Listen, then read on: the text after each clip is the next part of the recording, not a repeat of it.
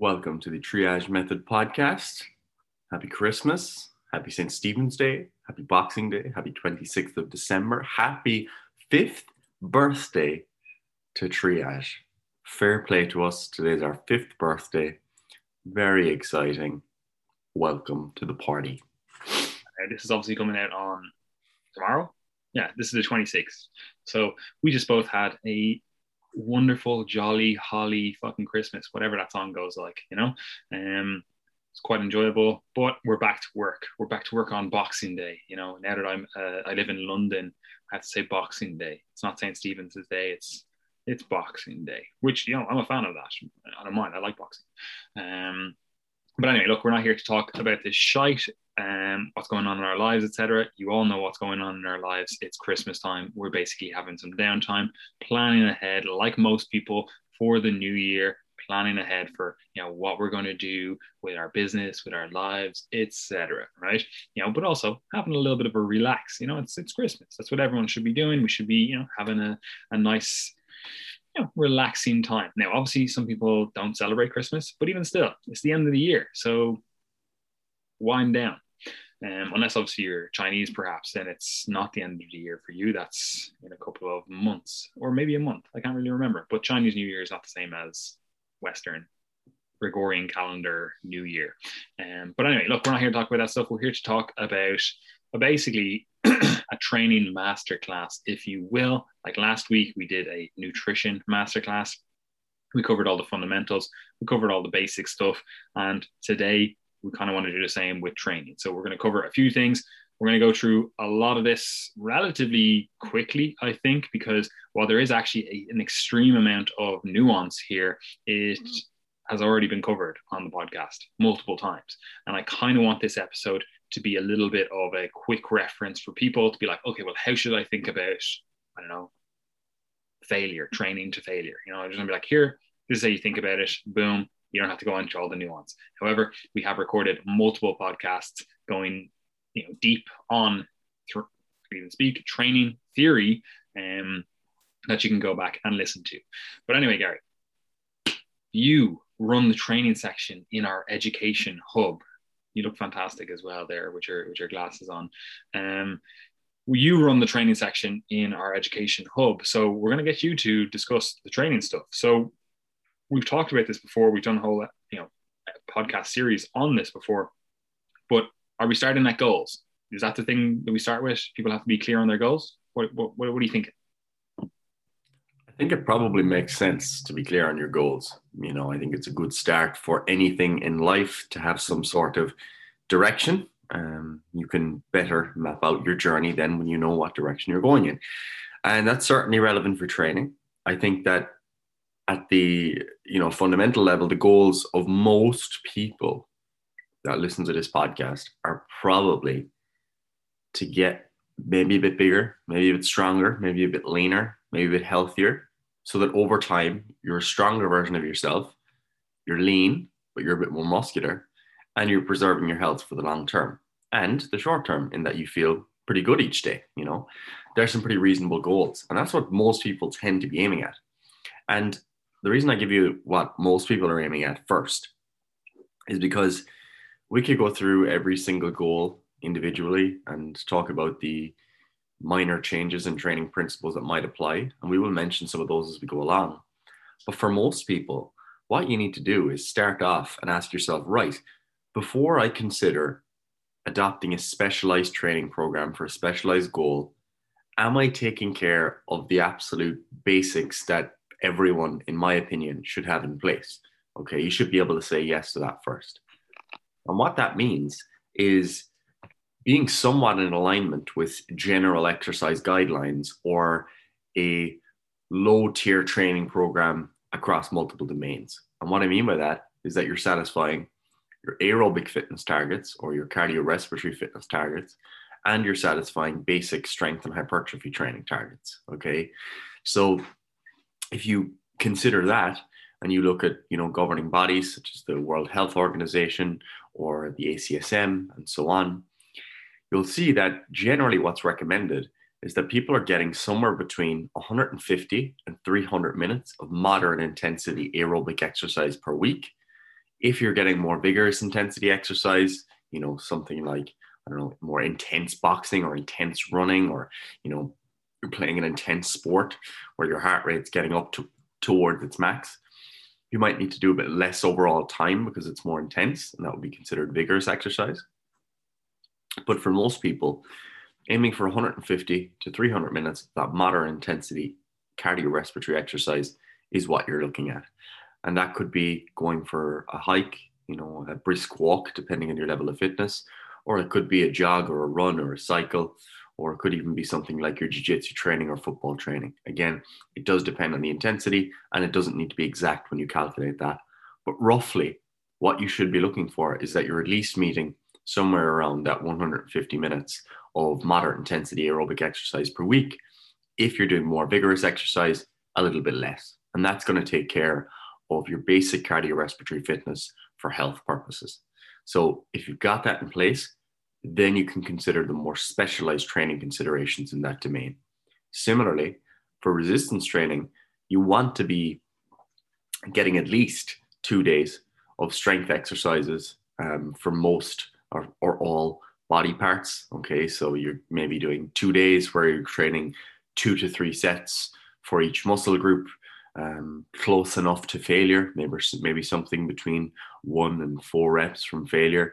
That's not necessarily specified in exercise guidelines because it's a bit more complicated for people.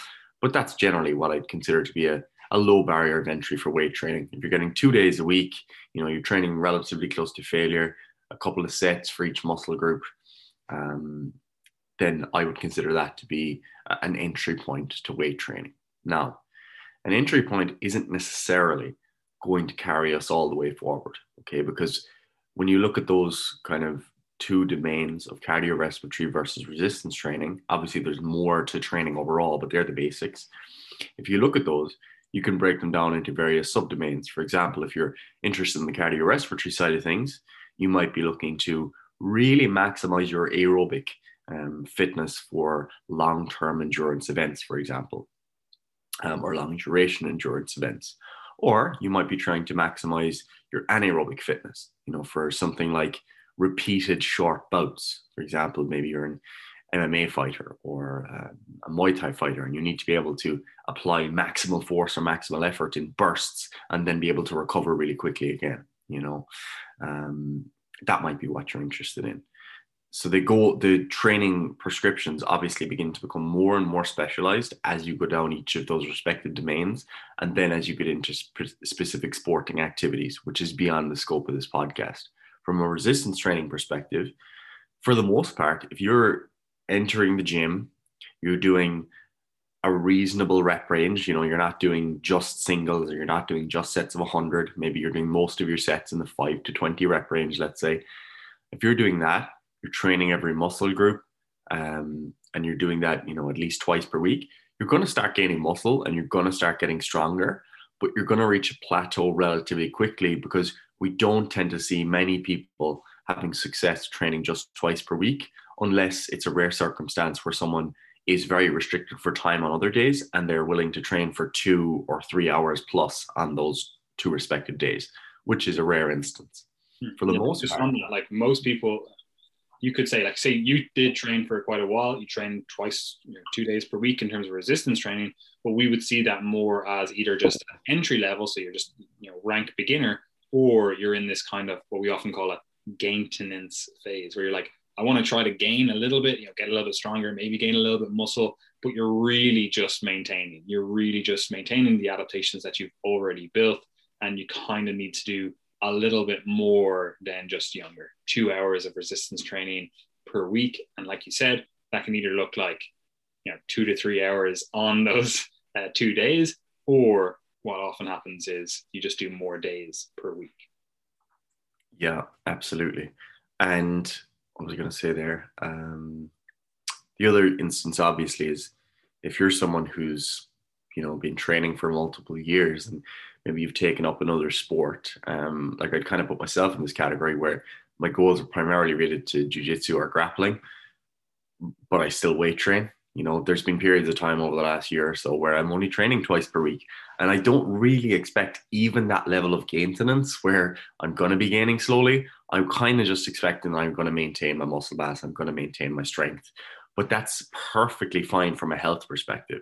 That's something that's important to emphasize as well is that those basic kind of thresholds for health it, it's you know if you're if you're you know have built up over a number of years to a very high level of training where you're training five six days per week you still might be able to be getting the health benefits from just training twice per week because it's not like you need to go from a 160 bench to a 200 bench for health you know? There's there's not much to be gained beyond that point. So you look great doing it though. Huh? You look great doing it.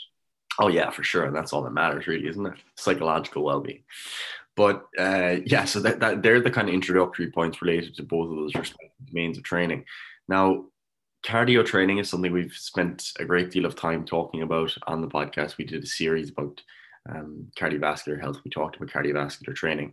So I'm not going to go into all the nuances of that here because I think that weight training tends to be what we focus on a bit more and what our listeners tend to be interested in.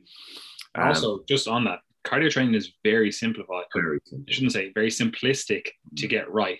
You know, it's like it's hard to kind of fuck it up. You know, you, the thing, the reason most people fuck it up is that they just don't do it. Exactly. Yeah, and like that. That's the thing. Like getting people to commit to cardio is very difficult, especially if it's just from a health perspective. Because you know, if you're trying to just maximize cardiorespiratory health long term, and that's your goal, then it might literally be as simple as you doing 45 minutes of moderate intensity exercise where you're, you know, short of breath on a stationary bike. Super boring. You're not trying to maximize performance. You're just doing that and you're doing it three, four, maybe even five times per week. Getting people to commit to that, very difficult. One, it's a lot of time. Two, it's boring. Okay. so that's why it's actually much easier to adhere to cardio if you're doing it as some sort of either social setting. So, for example, going hiking with friends, or if it's part of a sporting event where, like for example, with us with jiu-jitsu, our cardio is taken care of in jiu-jitsu, but we're not thinking of it as a cardio challenge when we're there. We're thinking of not getting strangled or strangling our friends, you know? So that's what you're thinking about. So it's very different. And it, you really don't have to complicate it much more than that from a health perspective. If you can get that 150 minutes per week, you're doing a fantastic job. And the vast majority of people aren't getting as much as you. So start with that. You know, if you can get that together for a couple of months, you can start to become a little bit more advanced with then. I generally find that most of my clients don't end up doing that much because we end up pressed for time. So we add in, you know, shorter intervals that are within that vigorous or high intensity end of the spectrum. So it's about what you can commit to. And if you have more specific sporting goals, again, that's a different consideration.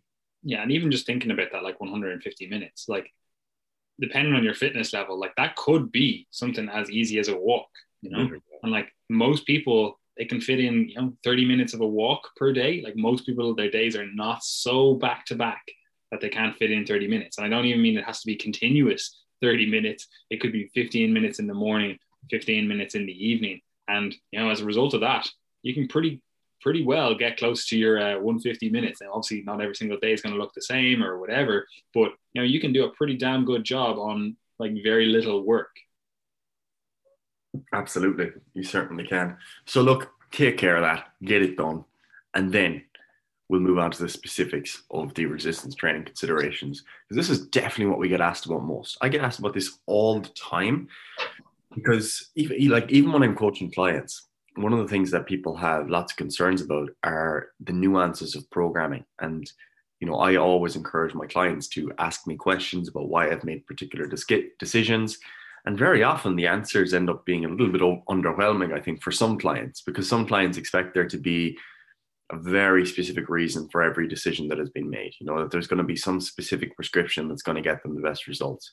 When in reality, a lot of my decisions end up being quite practical. You know, that I might have them do one rep range for one exercise and a different rep range for the next because it gives them a bit of novelty, it modifies the stimulus a bit. It's not necessarily that doing 15 reps after you've done 12 reps is anything special you know um, and i think a lot of people will take those practical concerns or logistical concerns and try to make some sort of mechanistic hypothesis as to why it's superior but really what they're doing is they're just applying some sort of you know post hoc reasoning as to why they do what they do to make it sound more complicated than it is. So I'm often very honest with my clients and just say, look, not every training decision has to have a specific physiological rationale because one of the main things we're trying to get people to do is to adhere to their training programs, which is very, very difficult to do, even for those of us who are experienced with training for many years. So, when you begin looking at a training program, you have to consider a few different things. Now, some of these are very much interlinked, um, or could even be considered the same thing sometimes. But it's it's worth trying to understand uh, these components anyway, because for example, like so to, if you look at these two things in comparison, when people think about nutrition, you know the the simple person, the person on the street might just tell you, if you want to lose lose weight, just eat less. That's absolutely true. If you someone's you know telling you or you're asking someone how to you know build muscle and get stronger, they might say go to the gym and just just train hard. You know, people used to say that all the time, just train hard. But it's like okay, that that's actually fine. That will take you uh, to a certain level. But what does that mean? And on the nutrition side of things, we start to break things down into calories, protein, carbohydrates, fats. So we're trying to break down our nutrition and ask ourselves, what are the component parts here and how can I move them to get the best results? And that's effectively what people are trying to do with training as well, where we take that going to the gym and training hard and we ask ourselves, okay, what does that mean? You know, and we break it down into um, volume or sets. So how many sets are we doing? for a given muscle group or a given exercise, either per session or per week. Okay, that's generally how we break things down, just out of convention and simplicity. People can think of things in terms of a week. Um, so that's the first thing. Then people think of intensity. So one could would be like absolute intensity or how much weight you're lifting.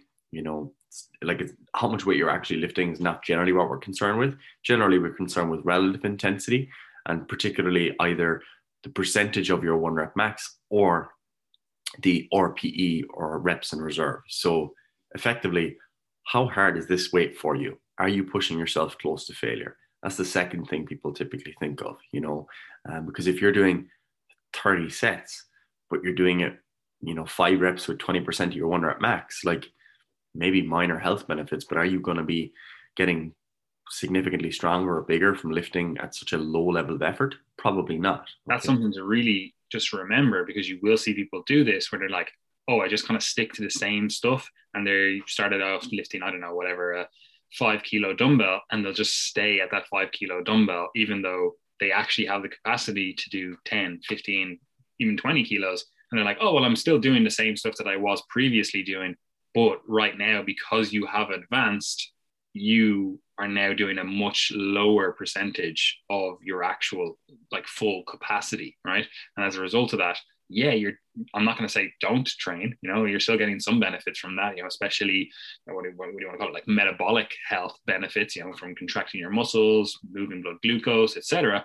But it's not going to be the thing that gets you to a stage where you're like, oh, I'm actually building muscle or I'm actually getting stronger more and more and more each week because you've kind of tapped everything out that you get from those like beginner gains and you're still doing the exact same stuff that you were doing. And you see that all the time. Like someone will say, oh, I can, I don't know, squat one plate each side. So 60 kilos overall on the bar. And it's like, yeah, and how long have you been doing that? And they're like, oh, for the last year. And it's like, okay, well, we need to do something to move the needle forward. And you know, there's a few different variables like Gary has been touching on that we can do. Yeah, maybe you stay at the same reps and the same, you know, relative intensity, but now we're doing more and more sets. You know, we're doing like 20 sets now of this one exercise. But like Gary was saying earlier on, in terms of the practicality, most people are not going to want to do 20 sets of squats in a single workout. Most people are not going to be able to afford that much time doing 20 sets of just one exercise in a given workout. So we have to come up with more practical ways of actually advancing our training. Absolutely. So, look, very simply, from an intensity perspective, we're interested in whether or not someone is taking their um, training close to the point of failure. We'll add some more nuances to that in a moment, but close to the point of failure is fine for now. The third consideration is frequency. You know, how often are you, well, one, how often are you training? You know, how many sessions per week in total, because that's relevant to your volume, but also, um, and, and this is the context in which people use the term frequency more often. That is, how often are you training a particular muscle group or exercise per week? And this is something that's very relevant. Um, I think some people probably take this too far. They like worry that you know training a muscle group once per week just isn't enough because they've seen maybe people claim that twice per week is better, which is generally true, I think. But once per week, many people have had fantastic results from that. And just because something is better doesn't mean that you can't train once per week. And what I might do sometimes with clients is maybe there's muscle groups that they've already gotten nailed. You know, they're their best muscle groups, best exercises, and we really want to focus on something else. We might put those muscle groups just once per week. You know, we might put the muscle groups in the middle where they want to develop them, but not as a primary priority, twice per week. And then the muscle groups they want to emphasize the absolute most that they're like, this is really what I want to focus on. We might train that three plus times per week. Okay.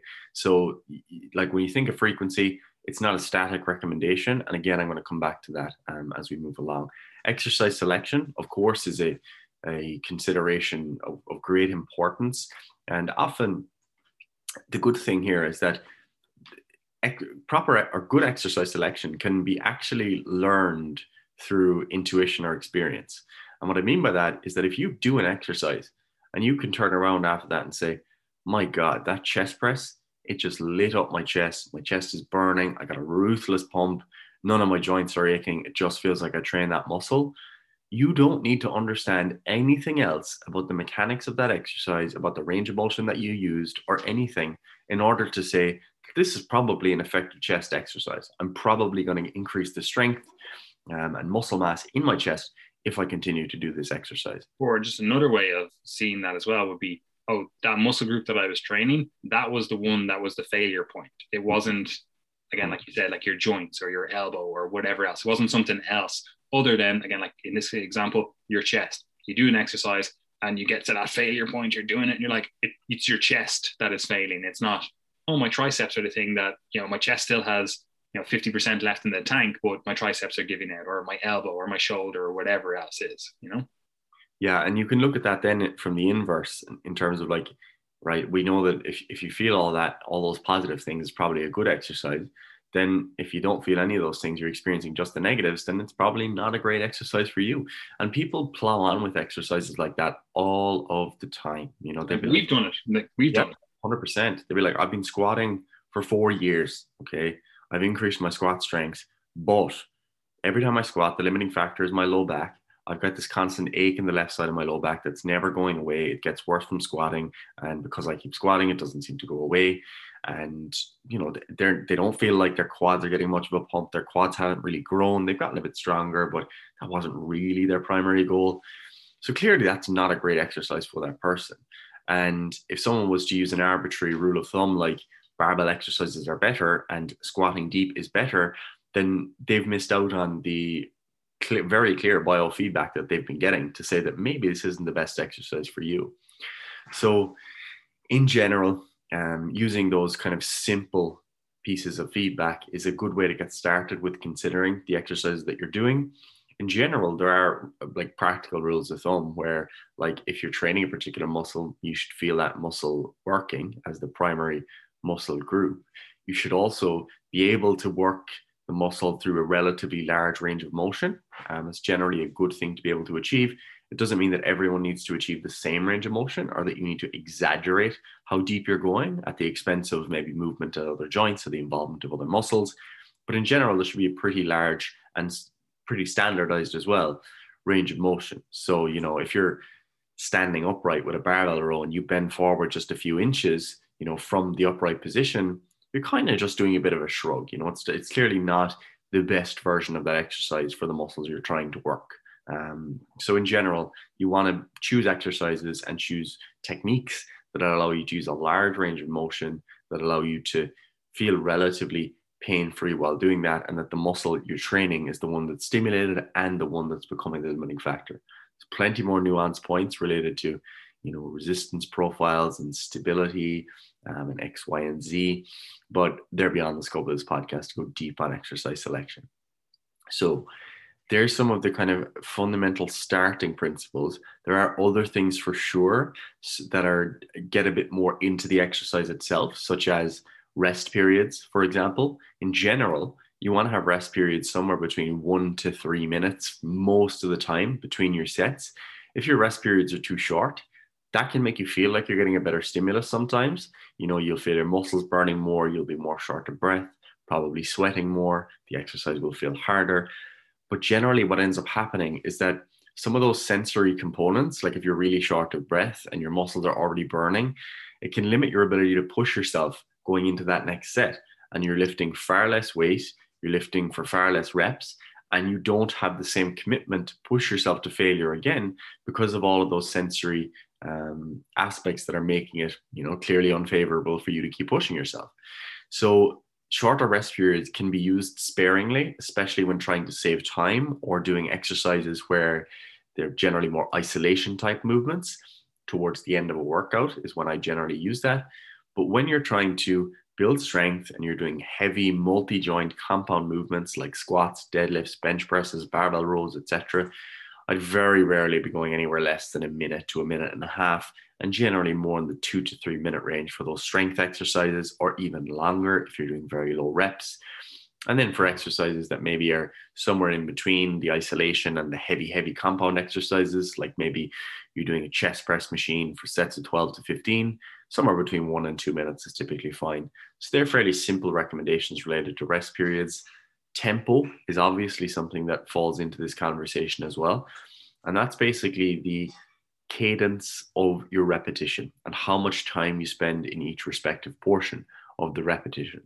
There aren't actually hard recommendations related to repetition tempo. Generally, what you see is that reps that take between three and eight seconds per rep tend to lead to, lead to the same amounts of muscle hypertrophy, at least in the research that's been done. Now, there might be nuances to that where it's different between different exercises, and I would definitely hypothesize that to be the case. But in general, my rule of thumb for people is that you should be feeling the target muscle working pretty much at every point in the rep. You should feel that you're not bouncing or using extraneous movement to move the weight. And you should feel that at any point in the rep, you're the one controlling it and you could stop the weight. You know, an example of where you might contrast a, a good and a bad case of that would be on a bench press. I'm sure you, if you're listening, you've seen people in the gym drop the barbell from the top, smacks off their sternum. You know, you're almost waiting to hear the crack of their ribs, and then they bounce it back up and they manage to get the weight up. But if you ask yourself, could they have brought that weight to a controlled pause and still lift the weight? It's very, very unlikely that they could have. So they weren't really in control throughout the rep.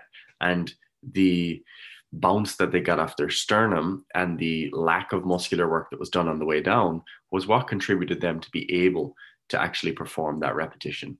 So, in general, you should be controlling the descent of your reps or eccentric portion in particular. Some exercises you'd want to add a pause in the bottom or stretched position. Okay, it's obviously the top if it's like a lat pull down or something like that. But some exercises where, especially those where it's very easy to use a bounce, you want to pause in that stretch position. And also, there's exercises where you're trying to emphasize the training stimulus in that stretch position. An example of that would be like the bench press, for example. If you know that you're very keen on bouncing off your chest, practicing pause reps can be really, really helpful. Similarly, if you're always bouncing at the bottom of your squats and then you lose your positioning, practicing pause squats can be really helpful. Again, if you're trying to maybe from a sporting perspective, if you're trying to emphasize the length and range of hamstring strengthening, if you're doing your seated leg curls, your Romanian deadlifts, you might want to pause in the stretch position to really focus on that specific training adaptation. So there are some examples of where tempo becomes relevant. It doesn't have to be super, super slow, but it shouldn't be super fast either. So somewhere in general between three seconds and eight seconds per rep is probably a good idea. So if you find yourself in the gym doing a set of 10 and it's only taking you 10 to 15 seconds, you probably want to slow that down a bit. And one of the ways you can do that is to start timing your sets. Some people do that, and that can be actually a, a really nice way of, of standardizing the stimulus that you're applying. So, so that's probably also get uh, like metronome things in their yeah. like ears. You know, it's like so they hear the tick tick tick tick. Yeah. I don't go that far. But just uh, before we move on, um, I always say to clients, like, look, you should be in charge. You are the one that's in charge. The weight that you put on the bar, the fucking whatever machine you're using, that that's not in charge. You are the one in charge. If you are in charge, why are you letting this weight abuse you? like, why are you letting this weight like bounce off you? You know, you weren't in charge in that turn of direction.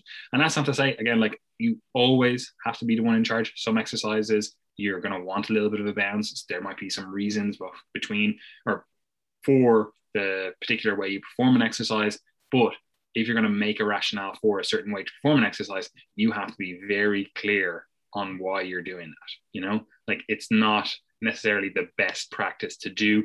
Again, the best practice here is you should be in charge. Uh, an example, like we've discussed before, and we, we've heard before, I can't actually remember where we heard it. Um, but like when you think of doing an exercise, you should be thinking of it in terms of those end ranges of motion. It's like reversing your car into it. You know, you're just reversing into that position and then you're coming back out. Like you wouldn't reverse or even drive into that position in sixth gear and expect it to be perfect. Like it's just not going to happen. You're going to ease into that position. And it's the same with exercise here. You're going to get into, oh, you're in this very lengthened range position. You should be easing into it. You should be in control. You should be in charge throughout the movement and then go forward from there. Yeah, absolutely. And I mean, like, uh, sometimes people will say, like, that oh it, it it just doesn't matter you know once you're going like to the same level close to failure using the same weights it doesn't matter you know what your tempo is people will say that you know it's there's no increased risk of injury or anything but i mean an easy way to kind of i guess debunk that through experience is try out jiu-jitsu let someone put a a, a kimura or some sort of arm lock on you and ask them to do it slowly or do it super quickly and crank it on and see which one makes you easiest, easiest way to see that in the jiu-jitsu context would be just an armbar straight armbar you know? Would you rather someone jumped and got you into an armbar or would you rather someone just slowly lean back into an armbar? I know what fucking one i would rather. And that's the exact same with weight training because what you have to remember with weight training as well is like there is always the risk of you know you failing a rep and different exercises carry different risk so if you bounce into the bottom of a squat and you're coming and all that weight is clattering down on your knee joints and you're unable to lift the weight up, like that weight is accelerating towards the floor. So that's going to be like leading to massive increases in forces at that point. And if you're unable to get up, then you're not really in control anymore. It's very easy to get injured. Whereas if you've come down really slowly and you're like, right, I'm not actually going to finish this rep. I'm I'm failing you've got a bit of time to think about dumping the bar and throwing yourself forward, and you haven't let that massive spike in forces occur. So you're probably going to experience a lower risk of injury either in the short term or long term if you're controlling your repetitions. I think that's a pretty reasonable statement.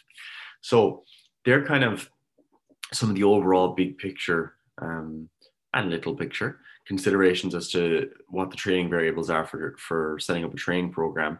There are like longer term considerations like how you progress your sessions, how you periodize over time, but they're kind of beyond the scope of, of what I want to cover, at least in this segment. What I'd like to circle back to is just, as I said, I'd come back to discussing the volume, intensity, frequency stuff. So, volume is something that's interesting because many people try to quantify volume in some way. And I think that the more specific you are here, it may make you look more scientific and technical, but it actually makes you even like kind of less accurate and less effective because what people will try to do here is they'll, you know, use what's referred to as volume load. And what that means is that you multiply the weight you lifted by the reps you did, um, Uh, or, or by this, the sets by reps, or just the total amount of reps that you did. So, for example, if I did 10 sets of 10 at 40 kilos on a bench press, that would be 4,000. That's right. Yeah, 4,000 kilos worth of volume. But the problem with that is that me doing 40 kilos and someone else who just started in the gym doing 40 kilos and their one rep max is 50 kilos, does that sound like the same training stimulus? No, of course it's not, because the proximity to failure is vastly different. So as a result, what we'll often try to do is just consider volume or number of sets in terms of you know the the them being challenging so if someone's somewhere between one and four reps from failure, you know, that's a that's a challenging enough set, okay? Or zero to four reps from failure. It's a challenging enough set.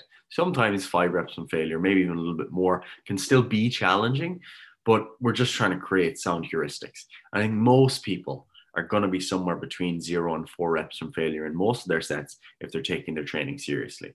Now, exceptions to that might be a rehab focused set where you're just maybe trying to get a very small amount of exposure or you're trying to work in your technique. And you can count those a little bit differently. But for the most part, people can consider one set to be a set that took them pretty close to failure. Okay. And in general, per muscle group, you want to be doing somewhere between 10 and 20 sets per week for those muscle or for uh, each muscle group. You can go north of that for sure. And generally, when I do that with clients, it would be those who have more time to train and have specialized muscle groups they'd like to work. And what I find to be very effective, much like the what I mentioned previously related to frequency, is stratifying volume in accordance with the person's priorities. So, for example, if you're trying to work your shoulders and really focus on shoulders, then we might say, right, especially if you've been training for a few years, why don't we do 25 sets for shoulders per week? Like a lot of volume. We might start at 20 on week one, work up to 25 on week four, week six, or whatever. But we're not going to keep chest and back and legs all at that level of volume as well. What you might do is say, right, your chest is actually your strongest body part. So we're only going to do 10 sets a week for chest your back and your legs, they're kind of in the middle. So let's do 15. Okay. So we're taking that broad range of 10 to 20. We're staying at the lower end of that for our muscle groups that are well trained and then we're not prioritizing at the moment. We're going in the middle for those muscle groups that are maybe, you know, we want to keep improving them, but we're fairly satisfied with them. And then we're going 20 or more for those muscle groups that we really want to focus on or that are lagging behind and we just need to bring them up. So you can see that there's clearly a, a, a hierarchy that you're creating and you're prioritizing accordingly. You can't expect to prioritize everything. Okay. So if you're trying to just say, right, you know, I want to maximize my muscle mass, so I'm going to go 25 to 30 sets for everything. The problem with that is that you end up excessively sore, you end up with increased recovery demands, potentially running along that overtraining spectrum to some degree. And the more fatigue you accumulate for other muscle groups, the more others are, um, are going to suffer. So if you're super fatigued from a chest training session, you're probably not going to get the same out of your shoulder training session the next day because there's crossover fatigue, both systemic and local in the joints that have been trained. So they're the types of things you have to consider when you're thinking of your overall training volume. Generally, when people hear 10 to 20, they hear 20. Okay, they don't hear 10. They don't want to hear the bottom of the range. They want to go right to the top. And I would just encourage you to avoid that urge as much as, as much as you can because it's actually a lot more valuable if you can stick to a training program that has 10 to 15 sets per muscle group per week and you've never stuck to a program before and you're putting in great effort great effort you've chosen great exercises your technique is spot on if you're doing all those things for the first time you've got gains to be made and one of the things you run into as you push volume higher is your training motivation might be lacking a bit. Your training sessions are taking longer. You're not as excited going to the gym. You're more sore, potentially higher risk of injury. So you're basically taking the positive things that you were experiencing at the lower end um, that you'd finally stuck to, and you're adding all the negative things that come with doing too much training.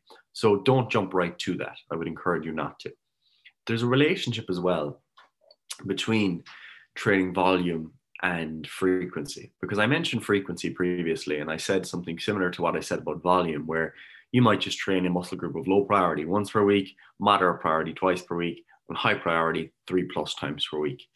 And the, one of the reasons we do that is because you know training a muscle group more frequently might um, be a bit more beneficial in and of itself. You know, more exposures when you're fresh, for example.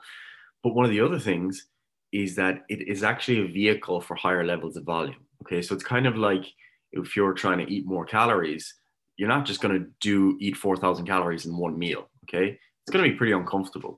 Whereas if you take that 4,000 calories and you split it across four meals per day, it's probably a bit easier, probably a bit easier than even doing it across two meals. It's similar with volume. If you're taking that high priority muscle group and you're trying to do 25 sets per week, then doing something like eight sets Monday, eight sets Wednesday, nine sets Friday is probably going to be easier to distribute that volume than trying to do 25 sets at once in a given session. Because although you'll still benefit more than if you just did eight, let's say, in a given session, there's diminishing returns, especially as you go beyond maybe 8, 10, 12 sets per week.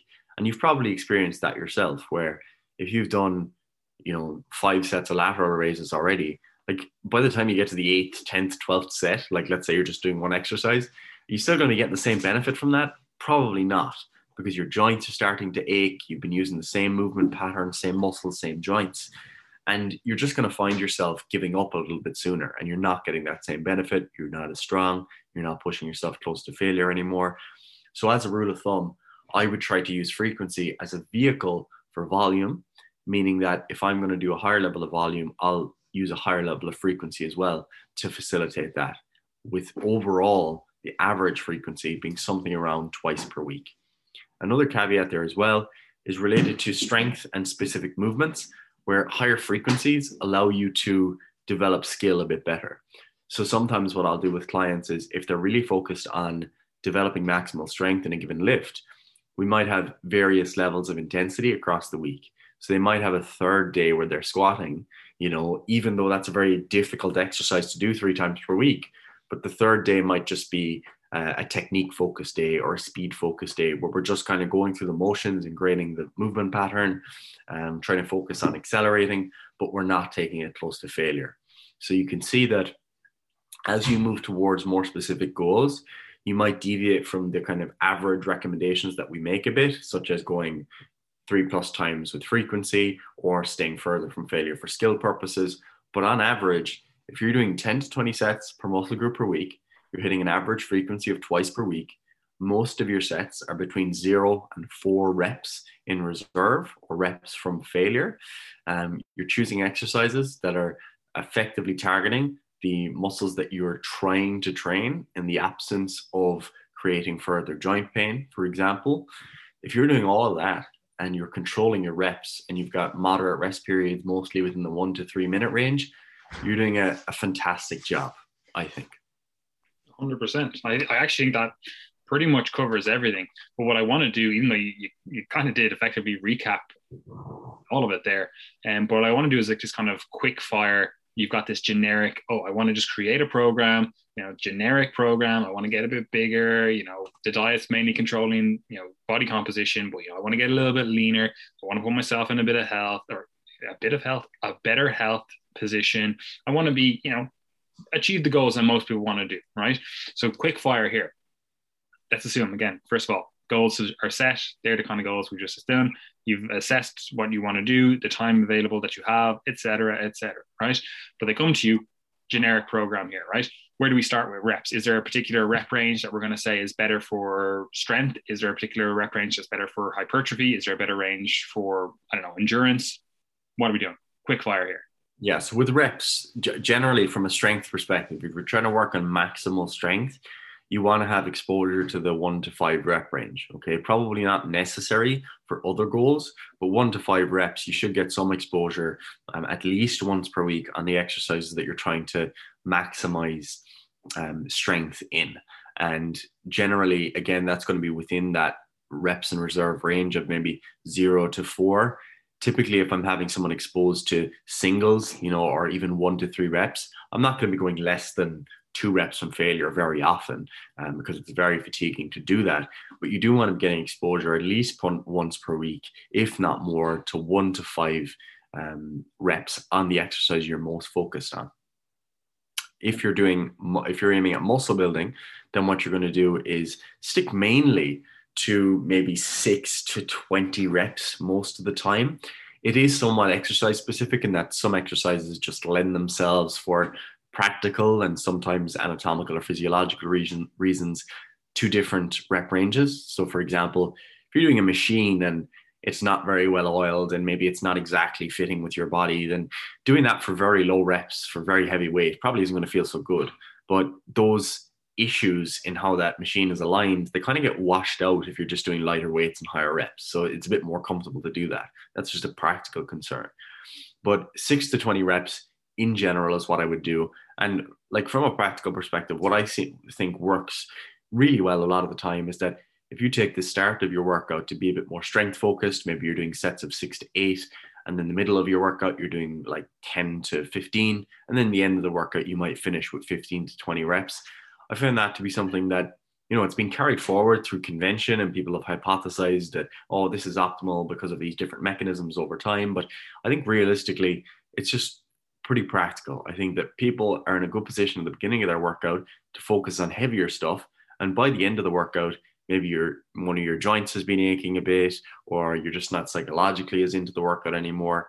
Going for some lighter stuff and focusing on the pump or the burn tends to work pretty well and then finally for muscular endurance.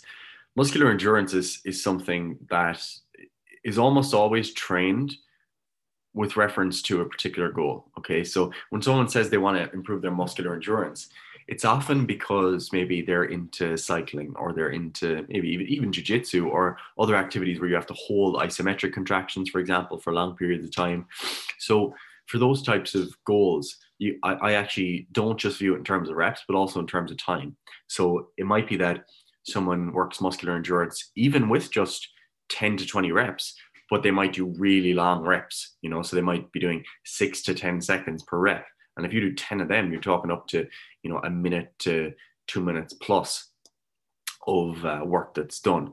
Or you could just very simply be looking at somewhere between 20 and 40 rep sets and that's something that I do program. It's something I do myself as well. Uh, and and what I would do in those cases, if you're using muscular endurance type of training, is really ask yourself, what are the muscles that I need to have great endurance in? You know, because for example, with uh, jujitsu, let's say, if you're grappling, it's it's actually more so the upper body muscles that you probably want to have the best muscle endurance in because and also maybe your core because you need to be able to hold isometric contractions if you're holding someone if you're gripping etc whereas the legs mm, like maybe your adductors but you don't really need the same level of muscle endurance um, for the most part anyway. So you have to consider the specific sporting activity that you're interested in. Obviously if you're a cyclist or something like that it's the lower body muscles that you're focused on.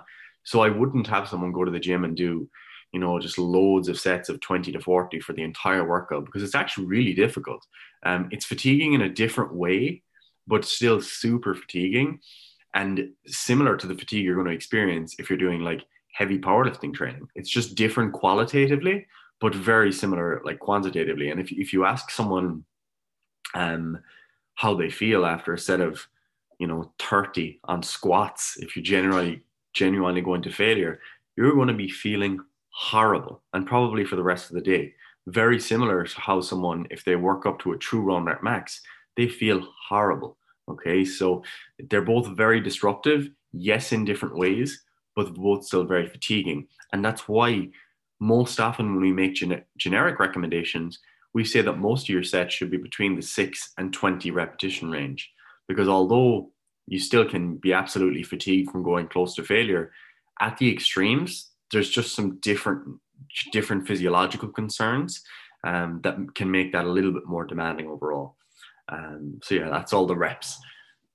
Fantastic. That was a nice quick fire answer. Uh, um, sets then, how many are we doing? Are we sticking to what you said, 10 to 20, and then kind of that 15 to 25 if we're trying to bring a body part up?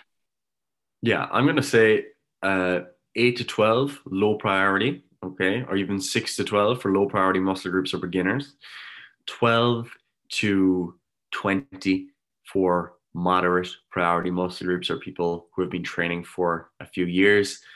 And then for the high priority muscle groups, somewhere between 20 and 30, with the top of that end, especially being reserved for those who are more advanced and who have already spent a great deal of time trying to address um, those weak muscle groups and that this is their kind of last resort to be doing you know 10 sets 10 hard sets three times per week. Because that's tough. If you're genuinely being honest with yourself it's tough to do it uh, especially for larger muscle groups. Like doing 10 hard sets for quads per week um, or three times per week it's tough going. So make sure you've exhausted other resources first.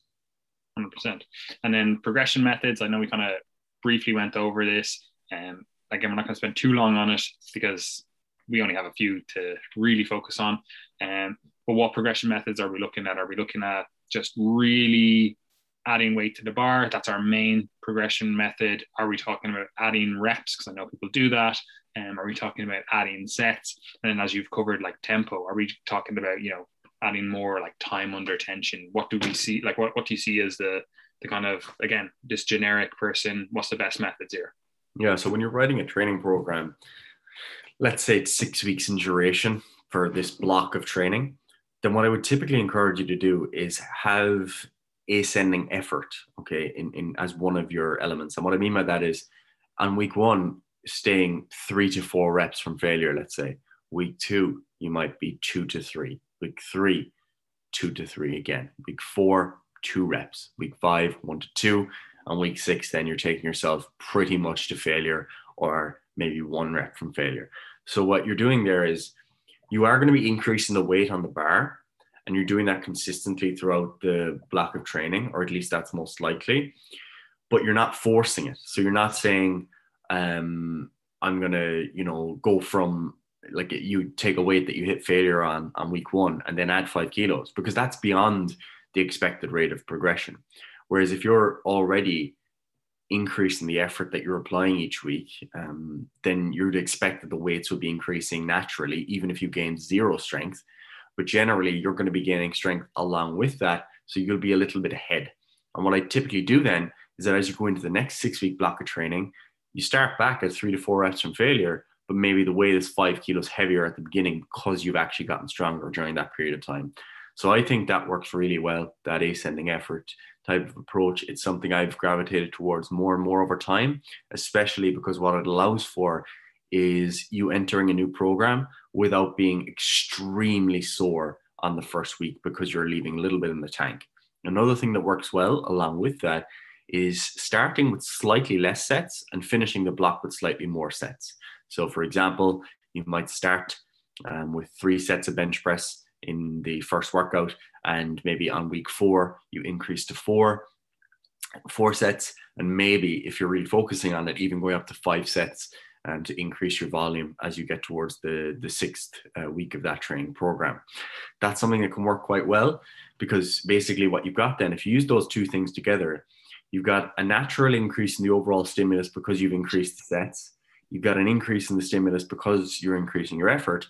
And then you've most likely got an increase in the weight lifted on the bar relative to where you started because of that increase in effort. And then what we aim for is that when you start the next block, the same level of effort as per week one is now carried out at a heavier weight because you've gained true strength. And for the most part, we're going to be taking those numbers of sets back down to where we started last time, unless we found that we've maybe troubleshooted a problem. An example of that would be where you were previously only ever doing eight sets for chest and you were never making progress and you bumped it up further and then you started to make progress either you know aesthetically or through measurements or through um, strength in the gym, then you'd say to yourself, right, I actually needed that increase in volume, so I'm going to keep that going forward. You know, um, so that's that's generally how I would view progression. Fantastic. And then you, you did kind of touch on it there in terms of your actual progression model, but how close to failure are we going to be? So in, in, general, um, starting your, your training program, assuming it's maybe four to eight weeks in duration, somewhere between two to four reps in the tank on week one. Um, lower end of that for more isolation or low fatigue exercises. The higher end, so maybe like three, four reps in reserve for heavier, more challenging, more fatiguing exercises such as your deadlifts, your squats, etc. And then throughout the course of the training program, you'll aim to finish hitting close to failure, especially on isolation exercises or lower fatigue exercises. You can take those to failure by the end of the block and maybe leaving a rep in the tank and squats, for example, even just for safety purposes. But towards the end of the training program, I want someone to be really testing their performance. But at the beginning, that's not the goal. Fantastic. And then is there a generic tempo that we're looking for?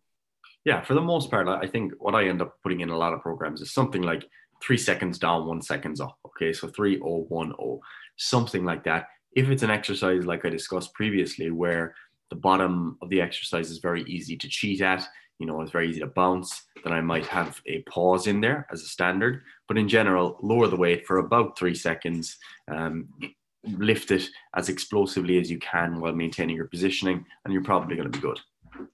Fantastic. And then frequency. How often are we training a body part or and or an exercise? Yeah, average twice per week three plus for muscle groups or exercises that are really your focal points, and maybe once for those that you're leaving on the back burner. Remember that having a focal point necessitates that there's some sort of hierarchy. You can't call everything your focal point. So, for example, if you're training for strength, you don't want to squat and bench and deadlift and overhead press and heavy barbell row three times per week, along with everything else that you're doing. However, if you're focusing more on squats during this training block, you might have three squat days in there, but that might mean that you pull deadlift back to once to allow for that additional um, recovery and then keep bench maybe at twice per week. Hmm. And then cardiovascular training, where are we starting with this and what's the, the, the foundation, we'll say? Yeah. So although, like I said, try to get 150, what I say to people is like, let's start with 90 minutes. If you can get 90 minutes of continuous moderate intensity exercise per week, and you can repeat that consistently, then start there. Then bump to 120, then bump to 150. And once you're there, you're good. Because what you have to realize is that a lot of the time when these exercise guidelines are considered, we're looking at the effective amount of aerobic exercise kind of independent of a hard resistance training program. So if you're training for health and you're doing, you know, five hard resistance training sessions per week, there's still cardiovascular contributions to that. It's just that it's not necessarily that specific type of training. So start at 90, maybe even 60 to 90 if you're already doing loads of weight training, and then try to bump it up over time and see what you can commit to. Because the thing is with that as well is that when it's a novel stimulus, it might seem really fatiguing. So it might seem like doing that much cardio is just impossible for you. But as you adapt to it and it becomes easier and it's part of your routine, 90 minutes a week, 120 minutes per week, it's not that big a deal anymore, especially what I uh, say to people is that if you have the option, you know, if you have an exercise bike at home or something, make that like your morning routine. You wake up in the morning, 30 minutes on the bike, have your shower, have your coffee, boom, out the door to work or whatever it is that you're doing. It's actually a really nice way to get it out of the way. Um, but it doesn't work for everyone, of course. And is there a particular heart rate zone that you would be like, oh, this is where we should be at? Yeah, I think for the most part, if you're between like 120, 130, and 160 is is where you want to be. Um, I'll often summarize that as like 130 to 150. That's like the middle of the range. And then like plus or minus 10, either end of that um, is fine because there is variation in heart rate response. I have one client and his heart rate, like he, he'd be, he, from my perception, if I was watching him exercise, it would seem that he's at, um, you know, 120 or so, but he's actually up at like 180. You know, it doesn't look like he's working that hard, but his heart rate is just a bit more responsive. I've had that with some clients, and the inverse, where clients are working at a high perceived level of effort, but the heart rate actually isn't that high. And that, of course, becomes complicated if someone's on um, different blood pressure medications or atrial fibrillation medications, or um, if they already have a high baseline level of stress, so they're taking a lot of caffeine or stimulants. So that's why I give a broad range, somewhere between 120 and 160. And from a practical perspective, you should be short of breath Okay, so you should feel like you're short of breath, but not gasping. You should be able to, if someone was on the treadmill next to you or on the bike next to you, you'd hold them a light conversation. You know, if they asked you a question, you'd be able to answer them with a full sentence, um, but you wouldn't be able to like sing a song or something. That's the classic thing that people say. And then just to finish up the podcast, um, thoughts on stretching, because I know this is again the thing that people are like, oh, I must add stretching into my program. Where are we starting with that? Are we including it? what's the the 30 second answer yeah from my perspective stretching can be useful especially for those who have specific goals if you're a grappler if you're doing taekwondo if you're a ballerina if you're a dancer if you need to have high levels of joint range of motion then there might be a benefit to you actually prioritizing stretching however if you haven't taken care of the other things that we've discussed in this podcast it's very unlikely that stretching is going to offer much from a health perspective or from a performance perspective unless there's a specific sporting movement that you're unable to carry out that's solely um, affected by your joint range of motion at the moment. Otherwise, I, there's so much else to be done to gain health benefits, to gain performance benefits, to look better, to get stronger. I, I just don't see a benefit in people spending a lot of time stretching. Yeah, and most people seem to get a benefit in terms of stretching, in terms of what they're looking for from stretching by just doing resistance training. Absolutely, You know, yeah. just actually moving through the ranges of motion that they should be moving through. You know, under load as well, but even just like body weight stuff and everything. All of a sudden, you're like, oh, I don't actually have tight hamstrings anymore. I don't have a tight lower back or tight lats or whatever it is, purely because they got that little bit stronger. They were doing movements that you know got them into a stretch position, and it's all good. You know. Anyway, that is it for today. Um, do you have anything else to say, Gary? Anything you want to wrap up on? And otherwise, close us out. No, that's all good. We're going to close it out here. And look, obviously, guys, the nature of this time of year, um, it's our busiest part of the year or years, which is fantastic. So we're heading into January. It's um, you know the busiest time for the fitness industry.